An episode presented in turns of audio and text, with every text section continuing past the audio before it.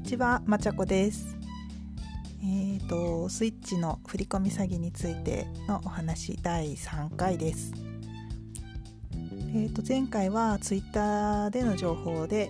まあ、詐欺がほぼ確定したかなっていうとこが見えてきたんですけれども、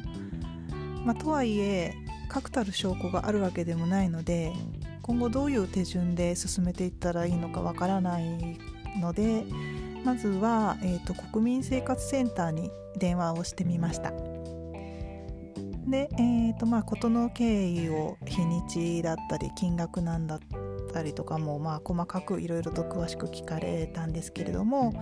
結局国民生活センターからの回答としてはまずは警察と振込先のセブン銀行に問い合わせをしてみてくださいっていうことでした。でまあ詐欺が確定されて振込先の口座に残金がもしあったらそれを被害者で分け合うっていう法律があるのでそういう対応をしてくれるでしょうっていう話でした。まあ今後何したらいいかっていうのは説明してくれたものの国民生活センターが何か対応してくれるわけではなさそうなんですが、まあ、それならなぜそんなに経緯の詳細を聞かれたのかなっっていうのはちょっと不満に思いました。で、えーと、ファーストというサイトに関する相談は私以外にも何か来てますかって聞いてみたんですけれども、まあ、それはお答えできませんということでしたね。はい。で、えーとまあ、すぐに、えーと、振込先であったセブン銀行の方に、えー、まずは一般的な受付番号の方に電話をかけてみたんですけれども、まあ、何回かけてもずっとつながらなくてでまああのもう時間もないのでセブン銀行振込詐欺っていうふうに検索してみたら金融犯罪対策部っていうあのセブン銀行の部署の電話番号が出てきたのでそこにかけたら、まあ、すぐにつながりました。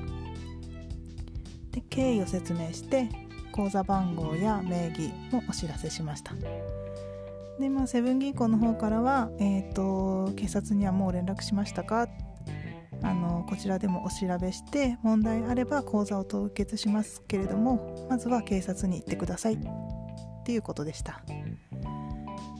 あ警察にまずは行かなきゃいけなかったんだなってその時に思ったんですけれども。でまあちょうどあの娘が習い事に行ってる隙間時間を使ってあちこち電話をしていたので、まあ、金曜の夕方のね、道路が激混みの時間帯に警察まで往復してたら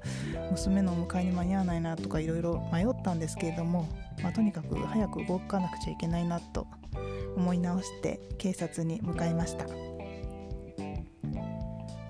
えーとまあ、警察でどのぐらい時間が取られるかわからなかったので、えーとまあ、娘がね習い事終わって私がいなくて途方に暮れちゃったら困るので同じ習い事で同じマンションに住んでるママ友に連絡してもし私が間に合わなかったら一緒に連れ帰ってってお願いをしてでまあ私が今警察にいるんだけどって言ったので多分彼女はただごとじゃないぞって思ってくれたみたいですごく親切に対応してくれましたね。はい。頼りになるママ友が近くにいるとありがたいな。人付き合いは大事にしないといけないなってすごくありがたく感じました。でまあこの時点でまだ夫には実はスイッチを買ったっていうことを伝えていなくってスイッチ買うからねっていう宣言はしてたんですけれどもこんなとこで買ったよみたいなことは伝えてなかったんですけれども、まあ、ここで初めて夫に事の経緯をあの連絡してまあ普段はいろいろと何かとぐちぐち言う夫なんですけれども